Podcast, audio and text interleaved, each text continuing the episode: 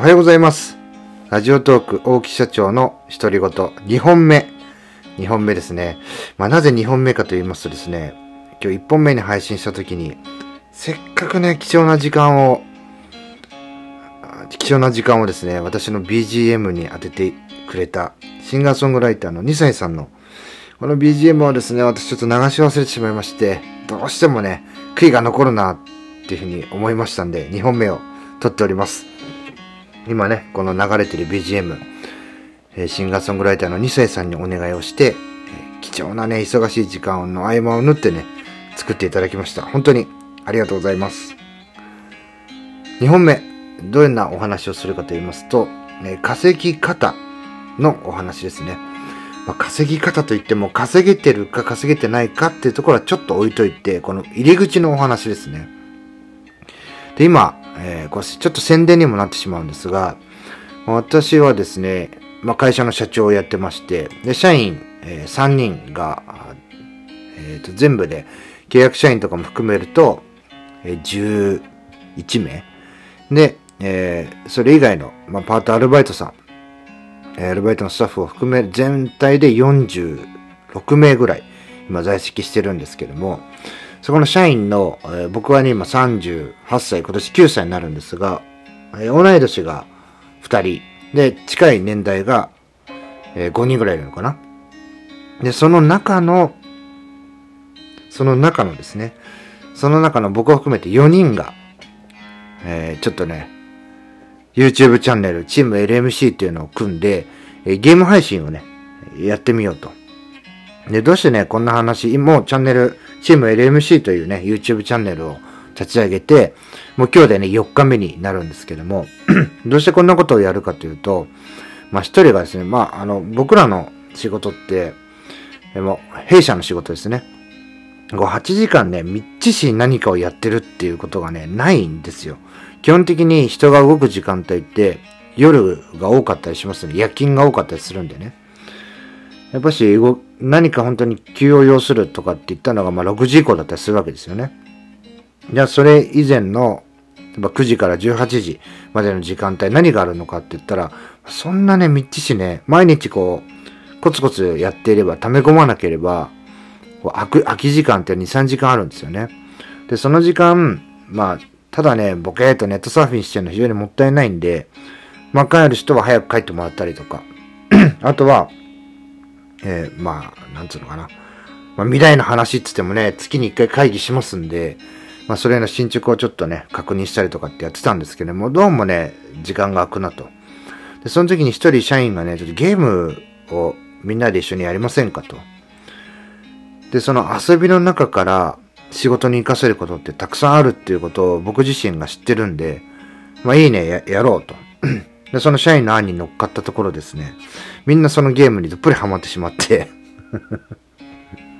で大体はですね、僕とかも子供を寝かしつけて洗濯物が終わって、10時から11時夜のねこの1時間にちょっとこう集中してゲームを、でみんなねオンラインで、会社にはいませんよ。みんなそれぞれの家の中で、そのログインしてる人っていうのはすぐわかるんで、チームを組んでるとね、戦隊っていうのかな、チームを組んでるとわかるんで、で、一緒にね、じゃあその時に入ってた人ではまた一緒にチームを組んで、やるわけですけど、第五人格というねゲームでして、鬼ごっこですね。4人のサバイバーっていうのがいて、で、一人ハンター、これ捕まえる人ですね。で、ハンターは4人を捕まえればいいんですけども、いろんな技とかね、能力っていうのを駆使して、サバイバーっていう4人を捕まえに行くんですが、このサバイバーはね、ただ逃げるだけじゃなくて、暗号機っていうのはね、5つ解読をして、で、出口のゲートをまた暗号解読をしてね、暗号解読って言ってもただね、時間がかかるだけなんで、特殊な操作は何もいらないんですけど、その暗号解読して、外、その、建物の外に出たら勝ち。4人中3人が外に出たら勝利ですね。4人出たらもちろん完全勝利。で、2人だったら引き分け。1人だったら負け。0だったらもちろん負けっていう風になっちゃうんですけど、完全敗北とかいろいろあるんですけど、ルールはね、非常に単純なんですよ。単純なんですけど、これをね、チームでそれぞれの役割、まあ、僕だったらね、代表、まあ、中間管理職がいて、社員がいてみたいなね、それぞれの役割、できることでどんな役割をするかっていうのをちゃんと役割分担をして戦略を立ててね、逃げないと、そのハンターっていうね、捕まえる人の方がやっぱりそのサバイバーって逃げる人たちよりも移動速度が速かったりとかスキルが高かったりするんでね、戦略を立ててやらないと逃げられないっていうところで、あと非常に頭を、ルール自体は単純なゲームなんですが頭を使うんですよ。でなおかつそのゲームのね、上級者なわけじゃないんで非常にチンプレイが多いと、何やってんだよそんなところでみたいなね、でケラケラ笑いながらみんなでやってる姿を見たときに、あ、これをYouTube で配信したらもしかしたら見てくれる人がね多いんじゃないかなというふうにふと思ったんで、これやってみないかって言ったら、まあぜひね、その副業って言っても実際になんていうのかな、こうまあTwitterとかまあ大体そうなんですけどね、これやったらすごいすぐに稼げそうな、即成果が出るみたいな、そういう怪しいね、なんかものが非常に多いと。ただやったことないからそれが本当にそうなのかどうなのかわからないと。でイメージ的に簡単に稼げそうなイメージがあるけど怖いからできない、やったこともないからできない、やらないと。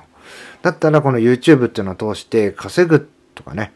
例えば YouTube でも総再生時間が4000、登録者が1000人、そこからね審査に受かったら収益化、自分の配信してる動画に CM がつくようになるんですけど、まあ、そこに行くまでのにどれだけ大変なのかっていうね、そういうのを知らない人たちに、まあ、僕実際 YouTube 大木チャンネルはもう収益化してるんですけども、非常にね、ほんとノイローゼになるぐらいね、大変だったんですよね。で、やっと収益化したけども、これだけしかお金入ってこないのかっていうのが現状でして、いかにね、個人で稼ぐことっていうのが大変なのか、ただしその間口っていうのは今たくさん広がってるので、それをね、自分たちの好きでね、まあ、今だけでもいいんですよ。半年後、一年後にね、やらなくなってしまったとしても、そういうことがね、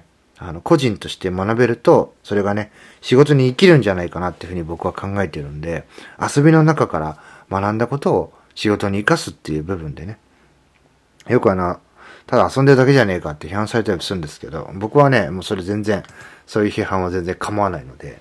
まずね、やってみて、やらない人よりもやればね、学びが少しでもあるんで、そういうのの積み重ねで、人としてもね、そして会社員としても、昇給につながったりとか、スキルアップにつながったりっていうところがね、見えるんじゃないかなと思ってるんで、今ね、そういうゲーム配信なんかをね、ちょっとやり始めたところなんです。YouTube チャンネル、チーム LMC っていうね、ので、活動して、まあ、インスタとかのね、アカウントもちょっと立ち上げて、活動してみんなでね、収益を上げるってどんなことなのかっていうのを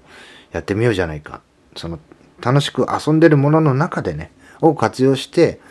お金を稼ぐっていうことを学んでみようじゃないかっていうことで、今ね、挑戦を始めたところでございます。さあ、2本目はこんな話をして終わりにしたいと思います。YouTube チャンネル、チーム LMC、そして大木チャンネル。音声配信の方では、ラジオトークさんと、スタンド FM さんで大木社長の独り言っていうのをやっておりますので、ぜひね、お友達になっていただけたらありがたいです。最後まで聞いていただきありがとうございました。また次の配信でお会いしましょう。さよなら。